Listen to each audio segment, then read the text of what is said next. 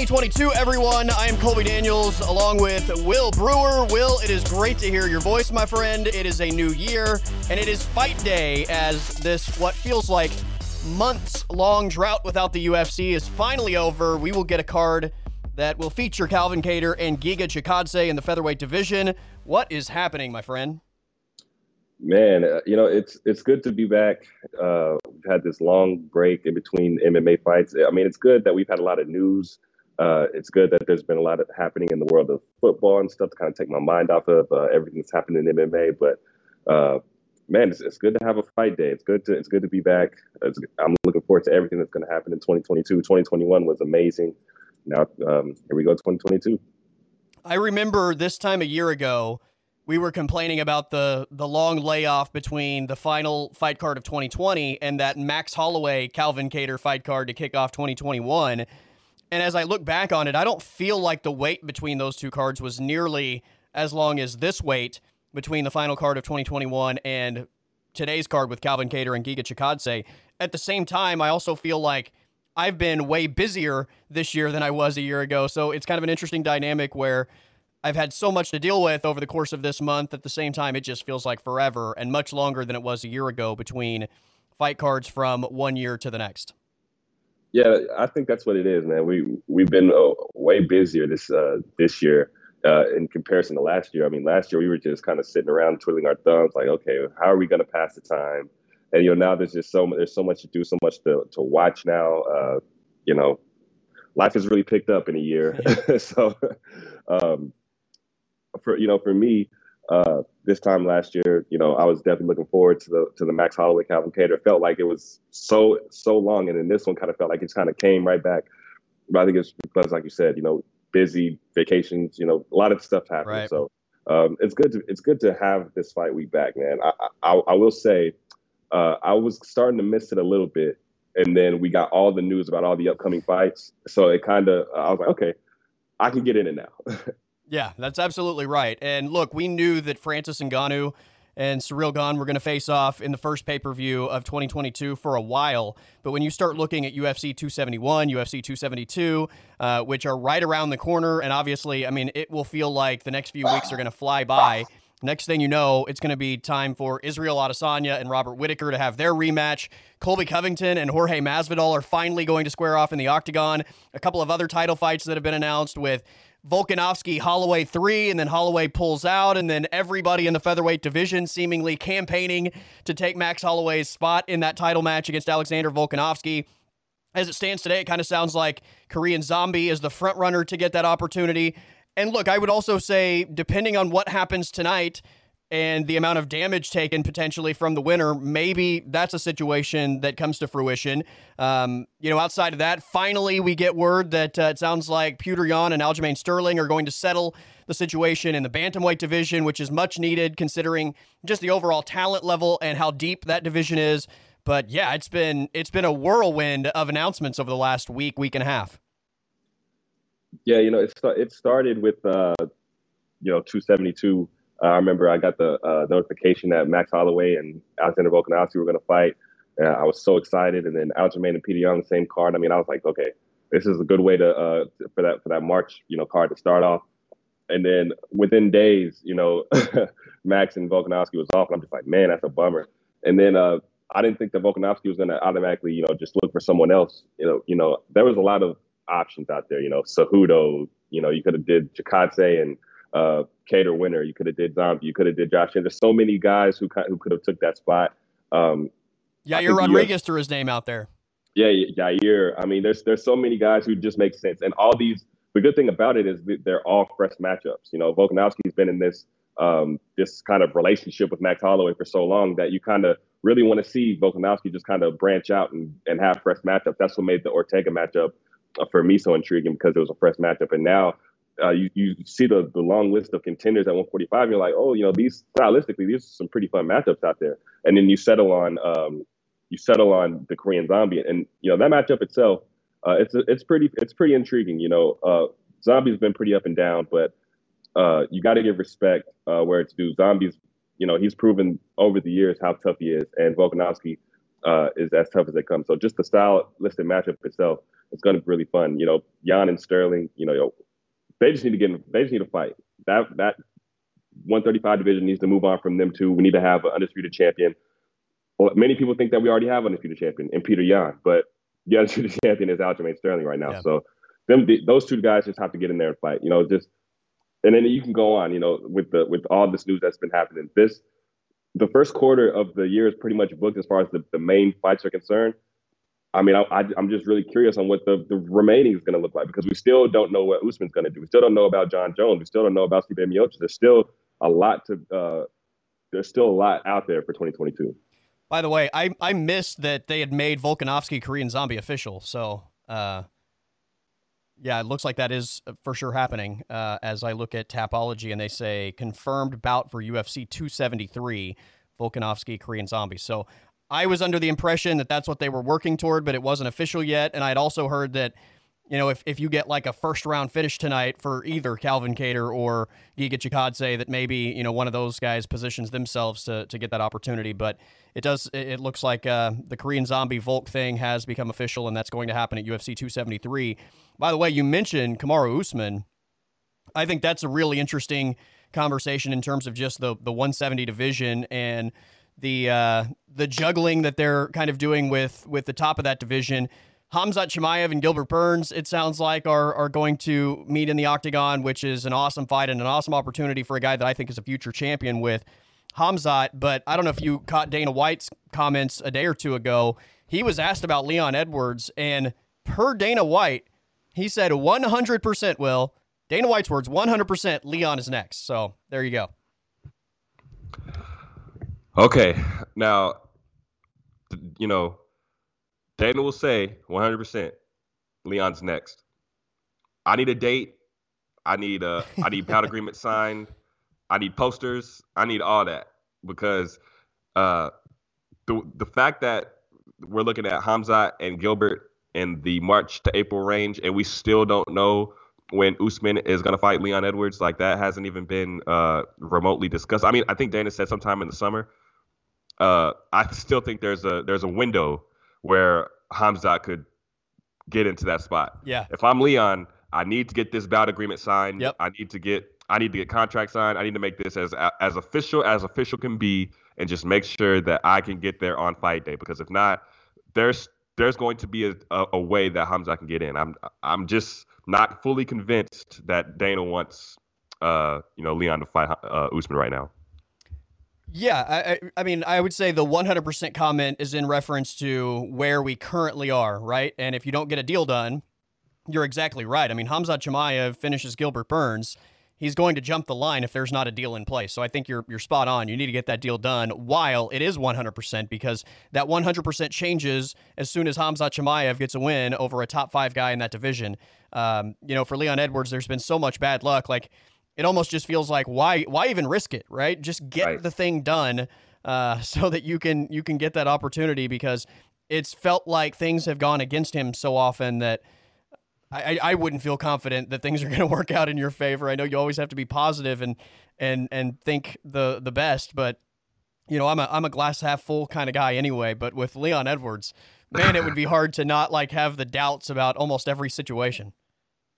Yeah, I mean, and I will say this: like it does look like they're trending towards Usman fighting Leon. The, the problem is the the Hamzat and Gilbert fight being so being early, like being so right. early in the year, and then Usman and Leon not even uh, having a, a, date. You know, um, like you got Masvidal and Covington booked. Uh, you know, everyone else is pretty much you know they have like dance partners, so it kind of looks like it's going to be Usman and Edwards, but you know, just with all the all the shit that Leon's dealt with over the past two years, like you just you just have to uh, yeah. dot your i's and uh, cross your t's when it comes to this. You have to make sure this that is as official as official can be, and uh, just you know make sure that you can get to the fight, make sure Usman can get to the fight. I mean, he he can't really control if Usman can get to the fight, but right. Uh, make sure that this fight happens uh, in the summer. Just you know, get there, man. Yeah, and look, I would be shocked if it were any time before the summer. Kamaru Usman was the fighter of the year because he he had three title defenses in 2021. The last of those taking place at the end of the year. So he said after the Colby Covington win that he wanted to take some time off, spend some time with his daughter. So I was kind of even at that point under the impression that it was going to be at least six months, right, until Kamaru Usman got back in the octagon. And Chimaev Burns is not signed or official in any capacity, but it sounds like they are working toward getting that thing done and uh, making that thing happen uh, sometime in the spring. So yeah, it's it's a it's an interesting dynamic. And then here's the other thing: Colby Covington, Jorge Masvidal is a non-title fight that's going to headline a UFC pay per view. And you know, I don't know that there's any thirst necessarily for Kamaru Usman, Jorge Masvidal three. Um, you know, given how close both of the Colby fights are, if there's a really impressive win at, at UFC 273, I mean, who's to say that that in some way that doesn't also produce a guy that could jump Leon? Because look, if Colby Covington goes out and finishes Jorge Masvidal in the first round, or vice versa, I gotta think from a money standpoint that a Kamaru Usman matchup with the winner of that fight would make more money than a Kamaru Usman Leon Edwards fight. Absolutely, and it's it's all about star power. It's all about the money, like you said. Especially if um, Hamzat were to lose um, to Gilbert Burns, um, I think there's a very good chance we could see Usman fight uh, uh, a Masvidal or a Colby Covington if they were to look as impressive. Like if Masvidal lands a flying knee like he did against Ben Askren, or if Colby just absolutely demolishes him in one round, I could definitely see it. Especially with you know how, how close the, the the Colby and Usman fights were. I mean, you can make a case that Colby won both of those. Uh, I mean, not not the first one because he got knocked out, but you can make a case that he was winning up until that point. I mean, those both those fights were razor thin.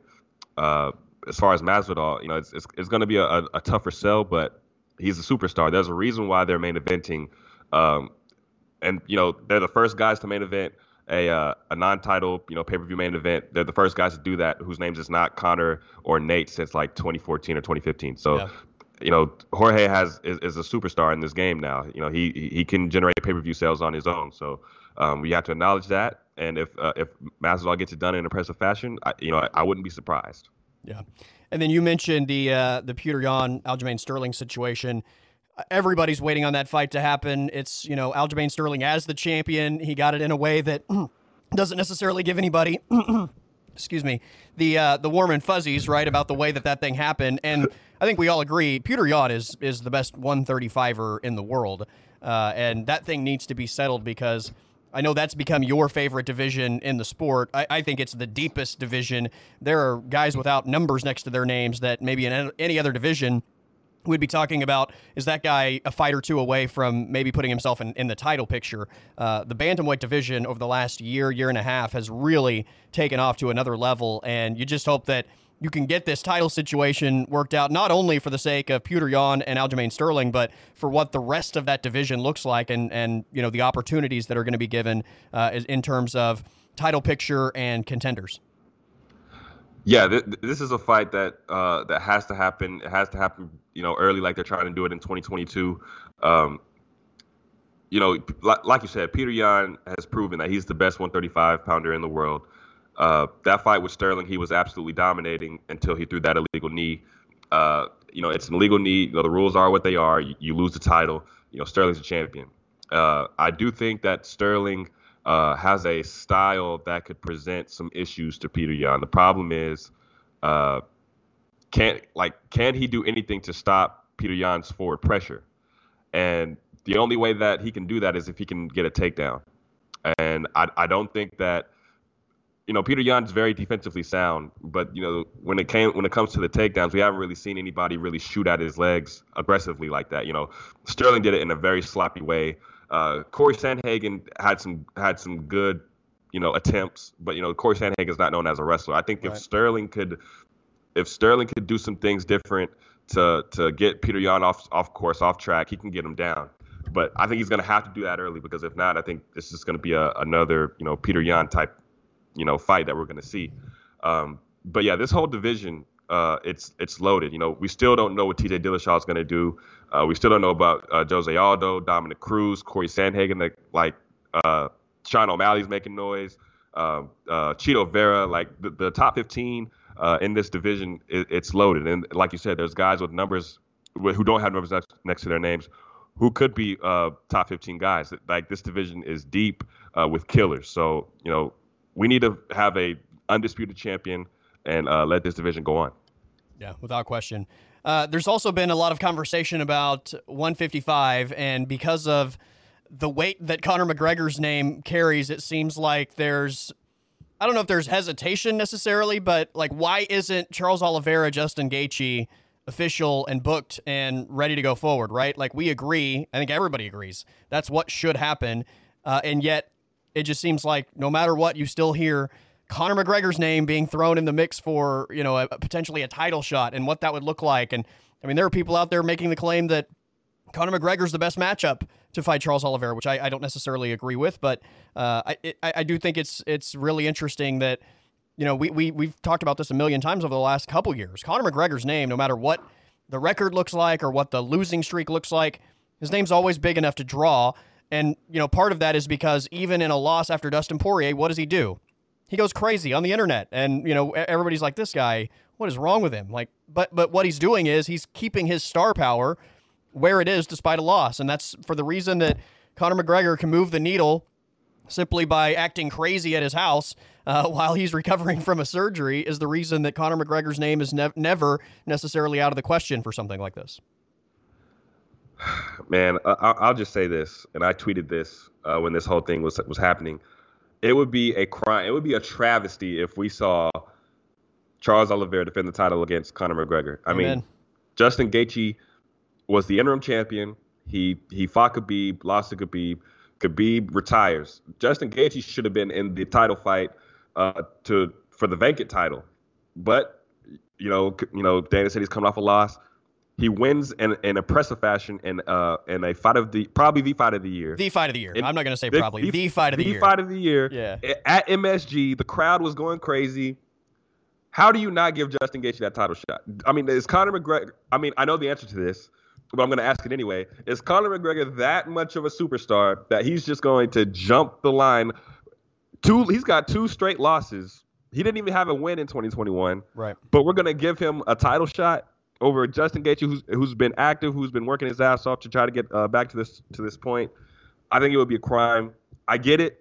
Like Conor McGregor's a star. Like he he sold this fight to the fans just on Twitter, and I think that's very uh, that's very masterful on his part. I mean, he said like uh, Brazil versus Ireland too, basically uh, um, throwing off the weight that he had with the the Aldo win, and then you know he he doesn't acknowledge that second that third Dustin fight as a loss because you know of the injury, and basically you know the, the fans are kind of just backing him on this. So I think the the fan interest in him and then you know him saying he, he has the best style against Charles and stuff because you know his left hand is it's very vicious and we've seen Charles get clipped.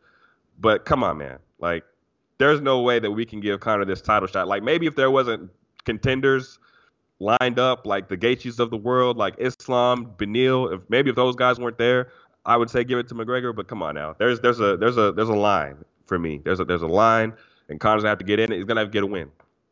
And he's just gonna have to get a win. That's it. One win. Yeah. and then we can talk about title shot. But you've you've lost two in a row, buddy. Come on, man. By the way, do you know uh, off the top of your head? Do you remember how many 155 wins Conor McGregor has in his career? Um, is it one? Yes. Yeah, that, that's another thing. He's got one win at lightweight. One. He's got one win one. at lightweight, and that was and, in 2016 over Eddie Alvarez. Conor McGregor has one win in his entire career at 155, and it came against. I mean, look, it was a big win, but 2016. Yeah, it, it, it was the win. It was yeah. the, the great wins of all time. I mean, he he became a double champion at Madison Square Garden, but that was almost six years ago now. 2016. come, like, come on. 2016. His only win at lightweight and he, so that means he's lost his last like three or four fights at lightweight. Three. And we're gonna yeah. we're gonna talk about him jumping the line for a title shot just because a pay per view numbers. Like, come on, Dana. Like, I know that's your boy, but let's let's let's respect the sport. Look, if this were like flyweight, maybe. Yeah.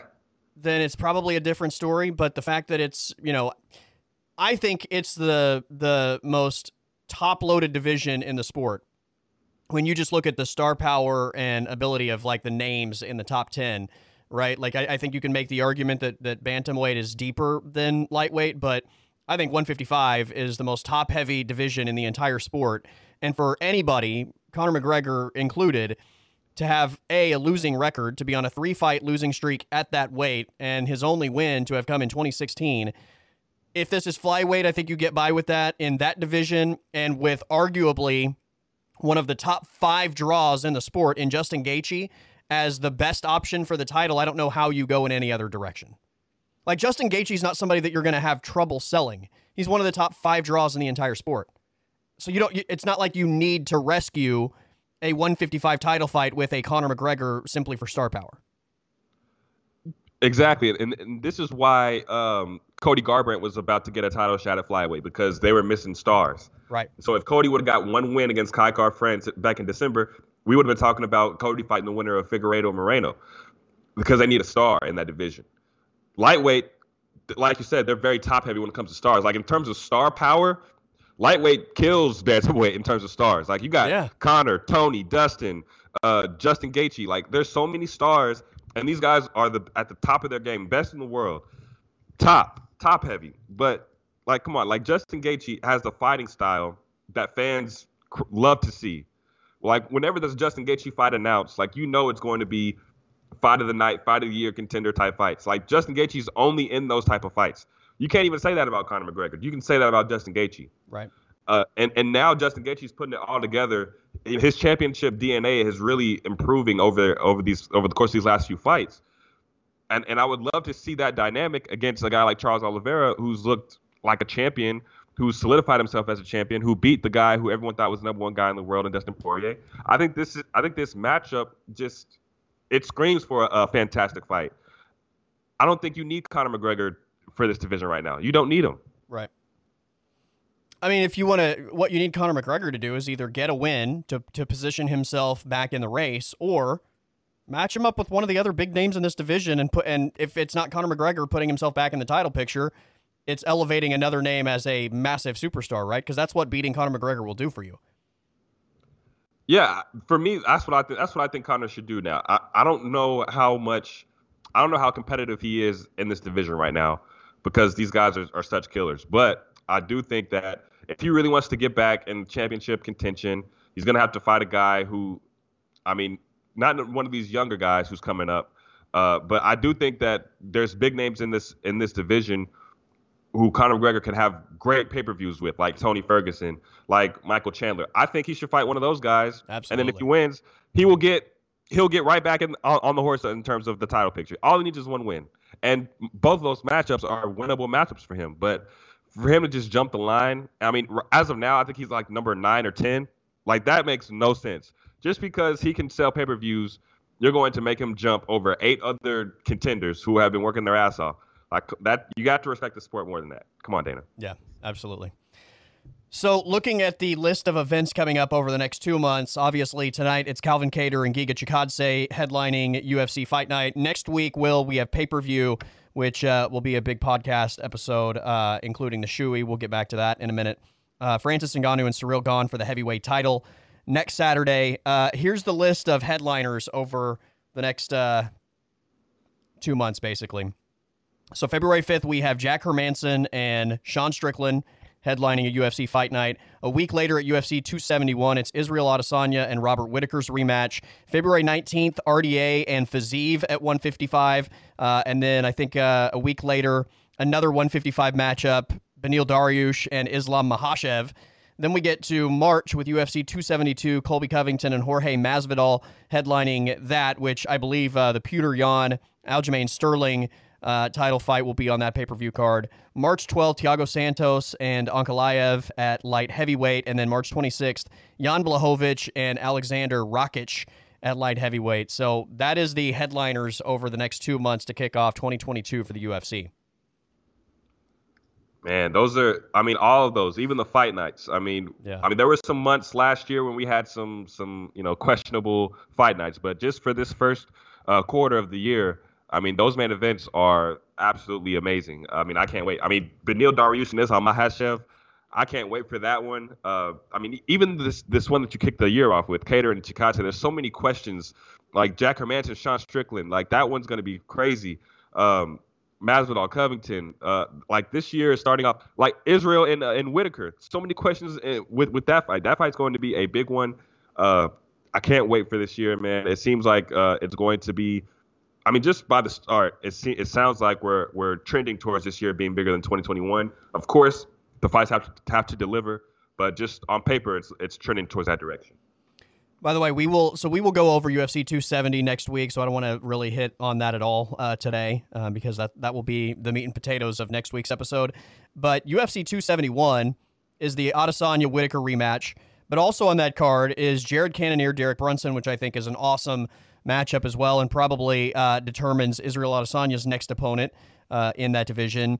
And then how about this matchup? This has a fight of the year type vibe to it as well. Will Derrick Lewis and Tai Tuivasa? Good lord, injected into my veins. I love Tai Tuivasa, Derrick Lewis, and what that potentially looks like.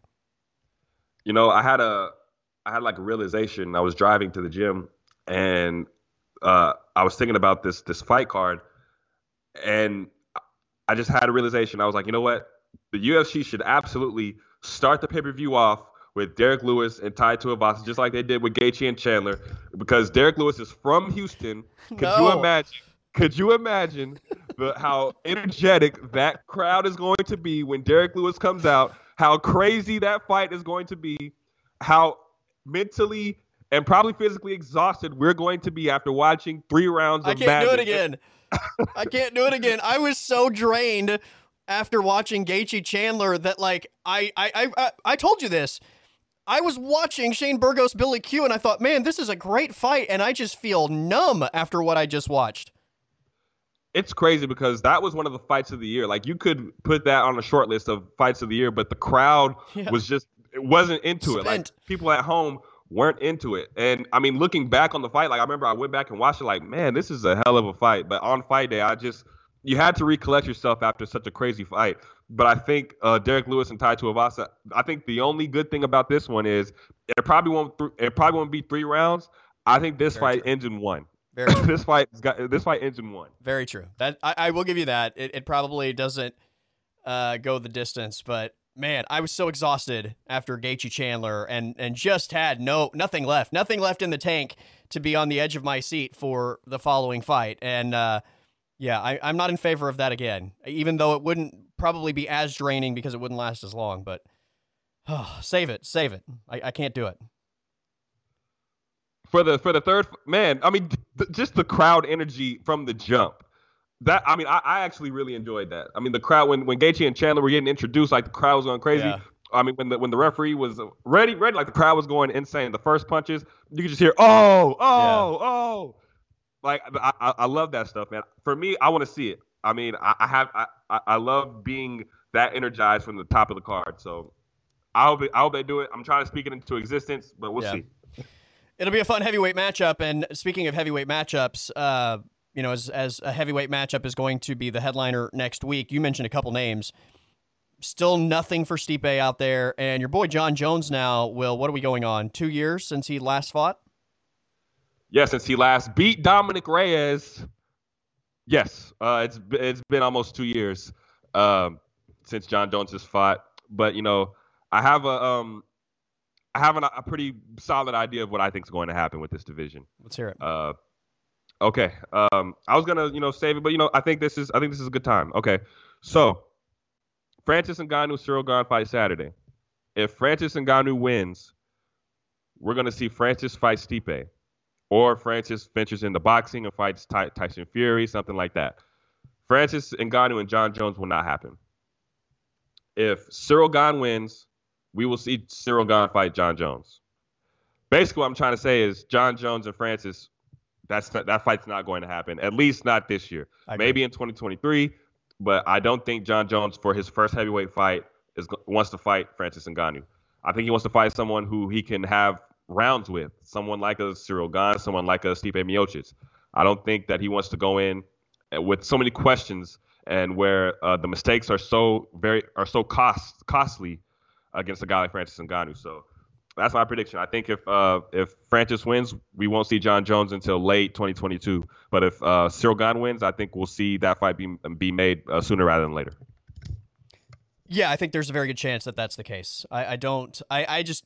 I, am with you. I don't see a Francis Ngannou Jon Jones fight ever happening. And on the flip side of that, uh, I, I, I think they're the next time that if Francis wins, I think the next time he's in the octagon at Stipe, but I don't think he's in the octagon the next time that he fights if Francis wins that. Maybe if Francis wins or loses. I think Francis's next fight is a boxing match against Tyson Fury, win or lose next weekend.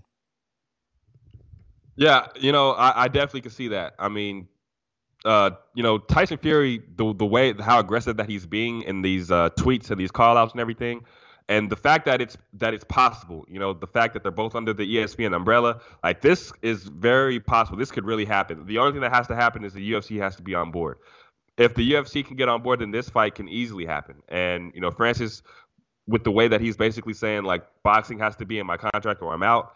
I mean, yeah. I definitely see uh, this a case where this fight happens. Um, win or lose, like you said, win or lose. Yeah. Of course, it would be better if he won uh, especially in, in, impressive fashion. I mean, I think his his his star should have rose uh, after he beating Stipe, but I think after this one, especially taking the momentum of this Ciryl Gane fight into a Tyson Fury boxing fight, I think the his star will just completely go through the roof. Dude, he could be the biggest superstar in the sport right now if the UFC were pushing him to be.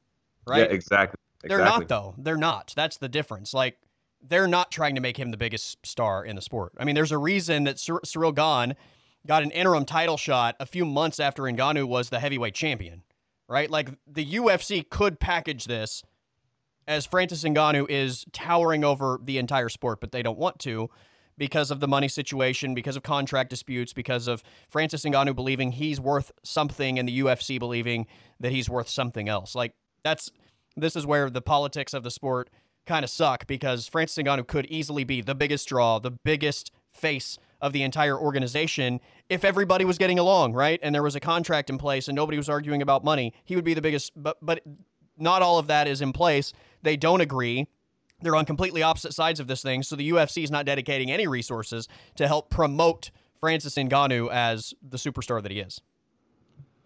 Yeah, it's it's a shame, man, because you know even leading up to this fight, you don't see many commercials or uh, you know many uh, many promotions uh, about Francis even leading up to this fight. Um, and I think we both have said this. Like Francis Ngannou is the most realistic, like heavyweight champion uh, since Brock Lesnar. Like his look, yeah. the way he fights, his marketability.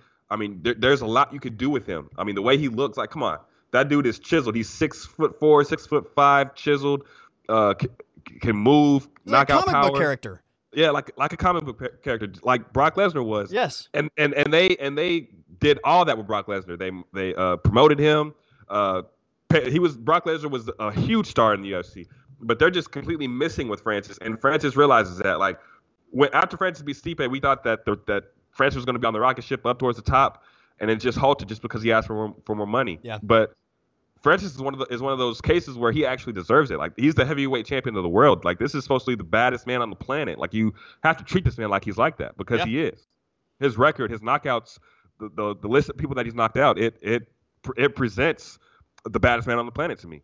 Not only does he look like a Marvel superhero, but he wins fights in the way that you that like people love, right? Like exactly. What else could you ask for? The guy is terrific. I think anytime we've ever heard him speak, uh, he's he he comes across as very likable. He looks the part, and he's knocking people out. That you know, I people get down on like like Stipe for example, right? Like there was always. I think an underrated quality to Stipe because he wasn't winning fights the way that people like wanted to see the heavyweight champion win fights. It wasn't just like Stipe touches you and your lights potentially go out. You get that with Francis. Like all the elements are there for Francis to be the biggest star in the sport and he would be if there wasn't a a you know controversial money situation here. If if they were getting along, the UFC would be promoting the hell out of this dude.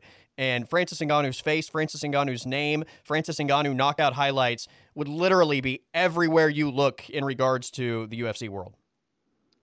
It's For wild. sure, it's wild. Yeah, it, it, it's it, it's wild. Uh, like Francis says, you know, he's not going to fight for 500,000, 600,000 to fight anymore. I'm with him on that. Like he he's too much of a his his star potential is through the it's it's so high, but it's being held out. It's being held back by the promotion. Like I saw, and and why wouldn't you want to venture into boxing, being a heavyweight and seeing how much that those guys get paid? I saw um, the numbers of Terence Crawford, who's not even a heavyweight, who fight, who's at a light a lightweight class of his like five last five fights, like his his fight purses, and uh, his fight against Shawn Porter, I want to say he made six million dollars, and then I think a guy against he fought a guy I've never really heard of. He made two million dollars for that fight.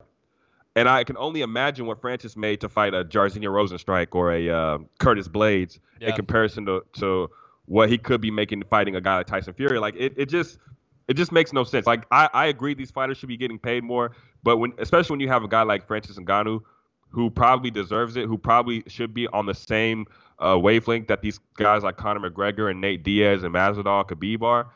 Um, I'm with him. I think he he definitely deserves to you know venture out to boxing and get paid what he's worth. Yeah, no doubt. All right, man, you ready to make some picks as uh, the defending champion? Yeah, man. Uh, you know, it was a good year for me last year. We're gonna have to kick it off in a in a, a big way.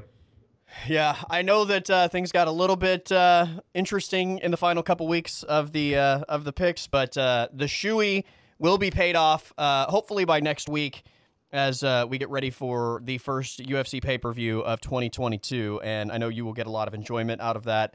And I will just, yeah, have to make it happen. So, uh, Shoey coming up very, very soon. And hopefully, hopefully we will have that done by the next time that we talk and, and make our UFC 270 picks. But uh, tonight, will UFC Fight Night, the first fight night of 2022, headlined by featherweights Calvin Kattar and Giga Chikadze. Our card also begins in the featherweight division as we have Bill Algeo and Joanderson Brito in the featherweight division. Oddshark.com has Algeo at plus 110. Brito is your favorite at minus 130. Man, for, so for this one to be the first, you know, pick of the year, uh, this one's uh, this one's pretty close. Uh, a lot of these fights on this card are, are pretty close when it comes to the odds, but um, you know, I, have seen a lot of Bill Algeo. Uh, I haven't really seen too much of uh, of Brito. I think I want to say he's from the Contender Series. I might be. I That's might right. be. Uh, he is okay. Yeah. Uh, I, he's got a. I knew I saw the name from somewhere. Joanderson is, is sounding familiar, but you know, um, he's Brazilian. Will so please say it correctly. What am I missing? oh, is it uh? I, I don't I don't know honestly. Like I, it, I don't pro- remember the way that they officially pronounced it, but I was just being funny. It, it probably is like that, though. I mean, uh, when we hear uh, Anik or somebody say it, it would probably be something completely different from what we're saying. Joe Anderson. Yeah. Joe Anderson, or I, I don't know. Right. Yeah. Um, Just being funny. I, don't, I again, I, I'm, I'm messing with you. I, I have no idea what the correct pronunciation is. So. And, and on a lot of these, like uh, the name for the next guy, I mean, geez, these names get crazier by the year. But uh, for my first pick, um, you know, I'm gonna go ahead and go with uh, with Brito, man. I'm gonna go with Ho Anderson, Joe Anderson, Ho Anderson. All right, uh, we are on the same page to open 2022. Give me the Contender Series winner making his UFC official UFC debut uh, to kick off the main card of 2022. I, I, will take Brito as well. Fight number two in uh, in 2022 on this main card is a couple of uh, lightweights at 155. We have Dakota Bush who is plus 165, and Vyacheslav Borshev, who is your favorite, Will, at minus 200. With a, with a name like that, man, um, I'm just gonna go with uh, with Borshev, man. uh, we're two for two. Give me uh, give me Borshev as well. Also, by the way, like Brito, a 2021 Contender Series winner that will be making his UFC debut uh, tonight. So uh, we are uh, we are heavy on the contender series guys to start this main card. Fight number three on the main card: women's flyweights. Katlyn Chookagian minus 180. Your favorite against Jennifer Maia plus 150. You know, I always say this when uh, when Chookagian fights. Uh, when it comes to the flyweight division, Valentina is the top of the top, and I think um, levels down is Katlyn Chookagian and everybody else. But at the top of that list is Katlyn Chookagian. I think um, until I see somebody knock her off that off that pedestal, uh, I think she's the best uh, outside of Valentina right now. So, um, Chookagian for me, but I do think that Jennifer Maia presents some problems in terms of her wrestling. Um, if she can uh, get Chookagian down, I think that that um, we could see something very interesting. But uh, but for the time being, I think uh, Chookagian's distance, the way she strikes, uh, it'll be very problematic for Jennifer Maia. So I see a uh, decision win for Katlyn Chookagian. Yeah, I like Chookagian here as well, and I, I, think it's an interesting matchup. It, it could be a problematic matchup, uh, Jennifer Maia, uh, depending on on you know how she's able to get to Chookagian. But uh, yeah, I think you nailed it with your opening statement. At that division, it just kind of feels like Chookagian is the best of the rest, the best of everybody in the division, not named Valentina Shevchenko. Exactly. All right, we have flyweights Brandon Royval and Rogerio Bontorin, which I think this is an awesome matchup as well in that division. Royval minus 170, Bontorin plus 140. Yeah, this is a very fun matchup. Uh, I really like Royval's um, Royval's style. Um, I think uh, I think Bontorin, uh, I think he's good, but you know, you know, this one's tough because I, am I'm I'm wondering how uh, or if Bontorin will be able to overpower Royval and get him to the ground. But Royval is such a, a good striker and everything. Um, uh, you know, this one's tough, but you know, you know, man, you know, Royval has win over Kai Kara-France, but he's lost to the top of the top of the heap like Moreno and Pantoja uh, this one's, t- you know, I, I, think I'm just gonna go with Royval. I, I like where he's uh, where he's headed. I think he's got a lot of potential. I think he's very young in the game, very exciting fighter, um, and, and, he's only growing. So I got uh, Royval. Yeah, Royval uh, is on a two-fight losing streak, as you mentioned. I mean, it's two uh, two of the the better flyweights out there. Um, on the opposite side here, Bontorin was on a two-fight losing streak, and, and I don't know how many people remember the Kai Kara-France loss, but he was beating Kai Kara-France on the ground, and then France was able to get it up and, and just sleeps him with one shot. It was it was a pretty incredible round one uh, in that fight. But he's bounced back with a win over Matt Schnell. Uh, give me Royval as well. I, I, think that this is a really interesting fight. I think it's a really good fight. Wouldn't surprise me at all to see this go either way, but I just feel like the ceiling for Brandon Royval, maybe the uh, backed into a corner urgency type scenario with two straight losses, is a factor here as well. And I still believe Royval is a factor in terms of getting things going in the right direction and maybe putting his name in the title picture at flyweight. So Brandon Royval for me as we head to the heavyweight division in our co-main event tonight. It is Chase Sherman who is the plus 110 underdog versus Jake Collier at minus 130. Ooh, this one is uh, pretty interesting, you know, especially for it to be at the co-main event. You know, of course, they're giving respect to the heavyweights. Um, uh, man, this one's tough. You know, I think I'm gonna go with uh, Chase Sherman. I'm gonna go. With, I'm gonna roll with the underdog on this one. I've been pretty uh, uh, he, uh, favorite heavy, so I'm gonna go uh, with the underdog on this one. All right, uh, on the same page again. I actually was surprised when I saw the odds here. I thought Chase Sherman would have been the favorite.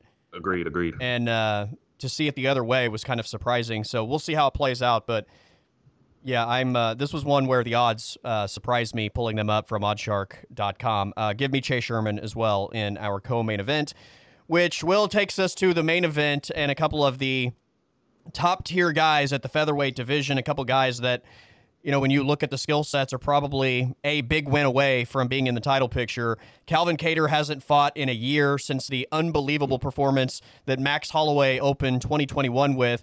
I still stick by it today, a year later. It was the most. It was the single most impressive performance that I've ever seen in the history of the UFC. What Max Holloway did on ABC network television against Calvin Kattar last January. He's finally back, and he's facing, I think, one of the rising phenoms of this division, Giga Chikadze, who had really an exclamation point win over Edson Barboza the last time he was in the octagon.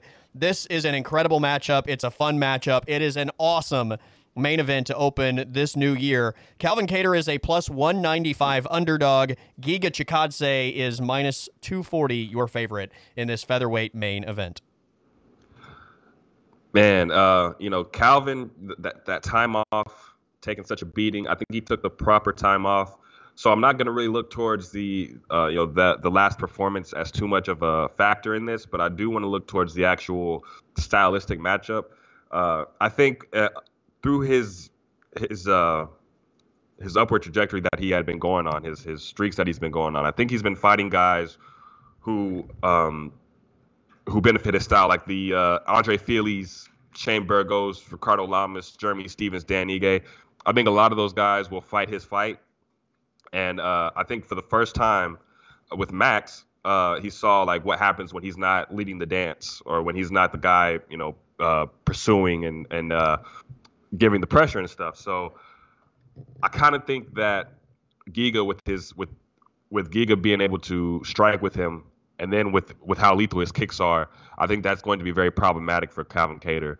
Um, and then you can you can also factor in the the the long layoff and stuff. But I do think that uh, this matchup is very uh, very problematic for Calvin stylistically because of all of the weapons that Giga presents on the feet. So uh, my pick's gonna go with Giga, man. I think he's just uh, he's on the he's on the rise. I think he's next. I, I almost feel like you're in my head as you describe that fight because uh, I, I, think you nailed my thoughts exactly. I, you know, I, I would say this. I, I think the Max fight stylistically was a good fight for Calvin. I think Max is just on a different level than Calvin, right? I, I think when you look at the way Max fights and the way Calvin fights, like there, the opportunities there for Calvin to win that fight, but Max is just you know world class and Hall of Fame caliber, and you know Calvin is really good but he's not reached that level yet. With this fight, I think it's something different entirely. Like you said, I, I think it's more stylistically, you look at the overall arsenal that Giga brings to the table, and you know the ways in which he can strike, uh, the kicks, uh, the quickness, the distance management. I, I, just don't know that I feel like this becomes a you know in a phone booth brawl type situation where you really see Calvin Kattar's strengths come out. I think it's more of a Giga keeping him at distance, Giga being able to to get his kicks in and preventing Calvin Kattar from really taking advantage of his boxing skills. So um, I, I felt like I know we both felt like Giga was one of the rising stars of this division and at some point was going to put himself in the title conversation. I think the Edson Barboza uh, win really displayed the skill set that that everybody kind of thought was there, and I think this is the win that really puts his name in the conversation for potentially being, if not next, uh, one of the guys on the short list to get a title shot, uh, maybe this year or early next year. But this is a Giga Chikadze win for me as well, which uh, will on this main card puts us on the same side of every single fight. I will admit, um, I briefly considered going opposite my feelings on the co-main event simply to be on the other side. But look, it's way early this year, and what I did last year was I did that way too often. There were too many times that I thought even when I really believed I liked one side over the other, to be on the opposite side, I just took it. And I've decided this year that unless I really feel like it's as close to a coin flip as you get, I'm not going to do it just to be on the opposite side and dig myself in the uh, in the point hole that I did last year, where down the stretch I was just having to make picks opposite you simply because I needed points. Yeah, yeah, you know, uh, that's that's actually that's actually kind of funny because there was there was a lot of times where you should be like, well, just to be on the opposite side, I'll just go here. And, yeah. You know, uh, we did do that a, a, lot last year. So I think this year, uh, I think we're going to be very uh, very strategic with our picks this time. Uh, so I think it'll be fun. I mean, of course, this year, I mean, this fight card note, we're not on the opposite sides of any, but I think this one was. Yeah. Uh, I think we think so much alike that we might run into these problems a little bit, but uh, yeah, I'm I'm interested to see how this how this one goes. Don't get me wrong, there will be times that I take the opposite side simply to be on the opposite side, but it's going to be in fights that I believe are closer to coin flips than like feeling good one uh, on one side as opposed to the other despite maybe the odds being close, right? Like in the past there have been times where in close odds fights, despite maybe me feeling strongly on one side, the odds were close enough that I thought, you know what, let's roll the dice. So I'm I'm going based on my gut feeling about how close a fight is or how strongly I feel about a winner, um, more than the odds and saying, all right, let's roll the dice because the odds are close. Well, I mean, since I'm picking first now, I, I can't be I can't be that guy. That's right. Unless you unless you just uh, kick my ass on on the on the next pay per view card that we have. But yeah, for now, I mean, it is what it is, man. By the way, uh, your boy uh, Kevin Croom.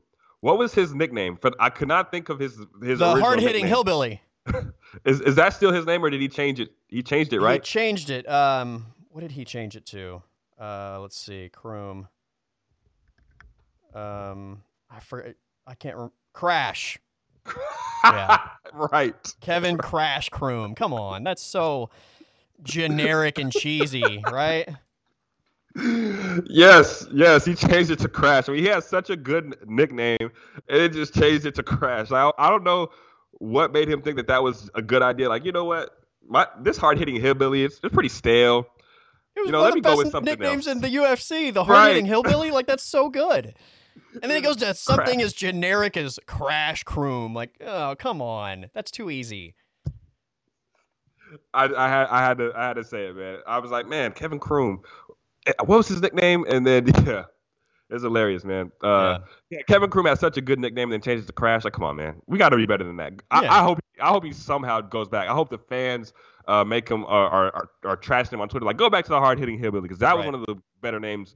Because there was a lot of good names, nicknames last year, like uh, the Cuban Missile Crisis and uh, Oh, that's a great one. Yeah. Violent Bob Ross. Yeah. Uh, like you know, so like, and then the hard hitting hillbilly. I mean, you could just put that up there. So yeah. Gonna change it to Crash. Like, come on, man. That'd be like you having a badass nickname, and then all of a sudden, like one r- random week, we just start calling you like Bash Brewer. Like, what? Okay, like that's just it's fine, but it's just so Eh. generic and like doesn't move the needle in any way. Yeah, I mean, if it, if his nickname was like was something not as good like as the hard hitting hillbilly, if it was something generic and he changed it to something generic, it'd Like- be fine. Like cr- it went from like Crusher Croom to Crash Croom, then it's like Yeah. okay, yeah, whatever, Okay, I can get behind that, but it went from the hard hitting hillbilly to Crash. Like, Crash. okay, Eh, yeah, I guess. disappointing, man. I I'm still rooting for you, Kevin Croom, but uh, yeah, the, the the nickname was better before. That's all I'm saying.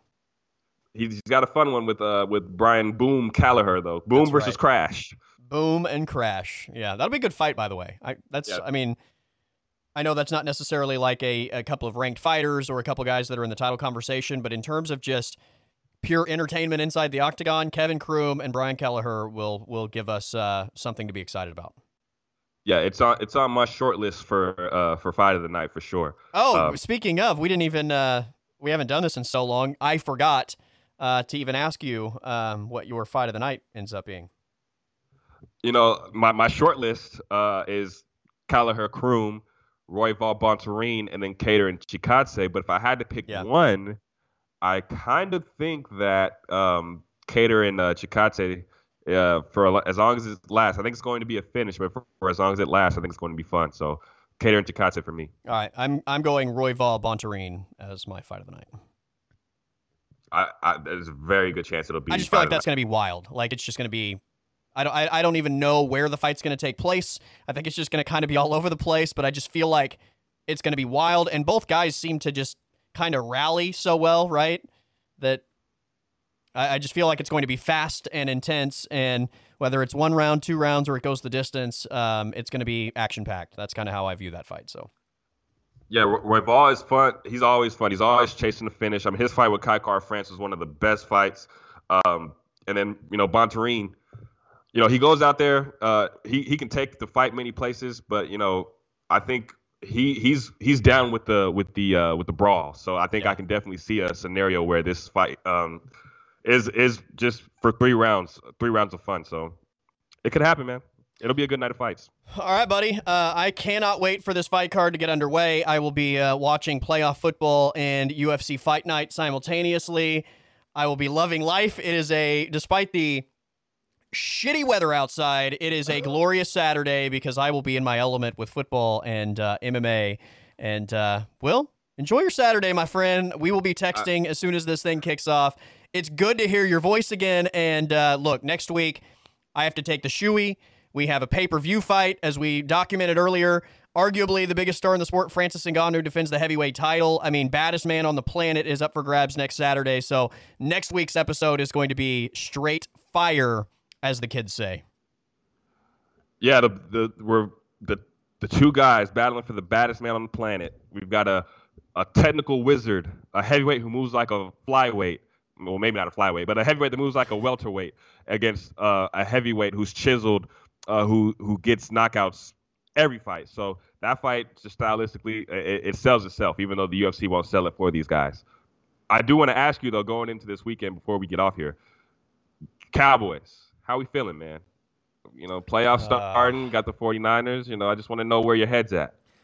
Well, a, I mean, just because of the nostalgia aspect of uh, Cowboys Niners from the '90s. I mean, you know, in, in like the the peak of my Cowboys fandom, I I've loved just kind of reminiscing about uh, those matchups from the '90s this week because of this game. But I think this is a really tough matchup for Dallas, and you know, Jimmy G's not scary at all, but San Francisco plays tough defense and they run the football well, and that's kind of the recipe to to upset a team like Dallas that has a high powered offense and you know is is more flashy maybe than gritty.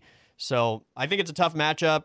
I think Dallas is the better team if they play their high end brand of football, but we've seen them look so inconsistent down the stretch of the season that uh, I, I, don't at all think this is a walk in the park. I, I am going to pick Dallas to win the game uh, simply because I just think they have more uh, across the board. But I think this is a really tough game that uh, they're going to have to earn. It's uh, it's not going to be easy by any means, and and they're going to have to to dig deep and find a level of of toughness. I think to get through San Francisco. So I'm excited, man. It's going to be a good game, and uh, I I just I don't want to be depressed next week because the Dallas season is over. So there you go. Well, for for your sake, buddy, I'm with you. I'm pulling I'm pulling for the Cowboys with you. I have no faith in Jimmy Garoppolo. Uh, I think he's vastly overrated. Yes. Um, and I think if you if the if Cowboys can force him to throw, uh, that's the game right there. So yeah. Uh, I, I think the Cowboys are the better team, and I'm with you, man. Let's, let's go, boys.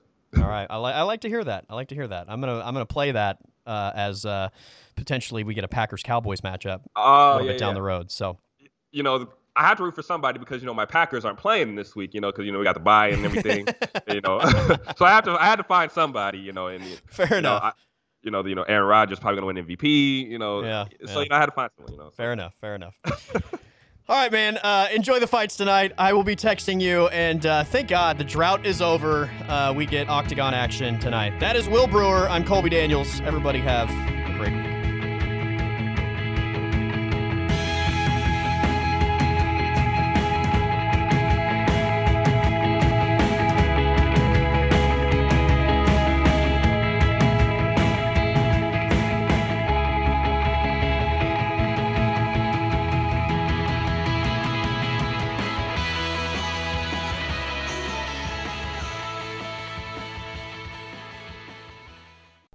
Podcast is over.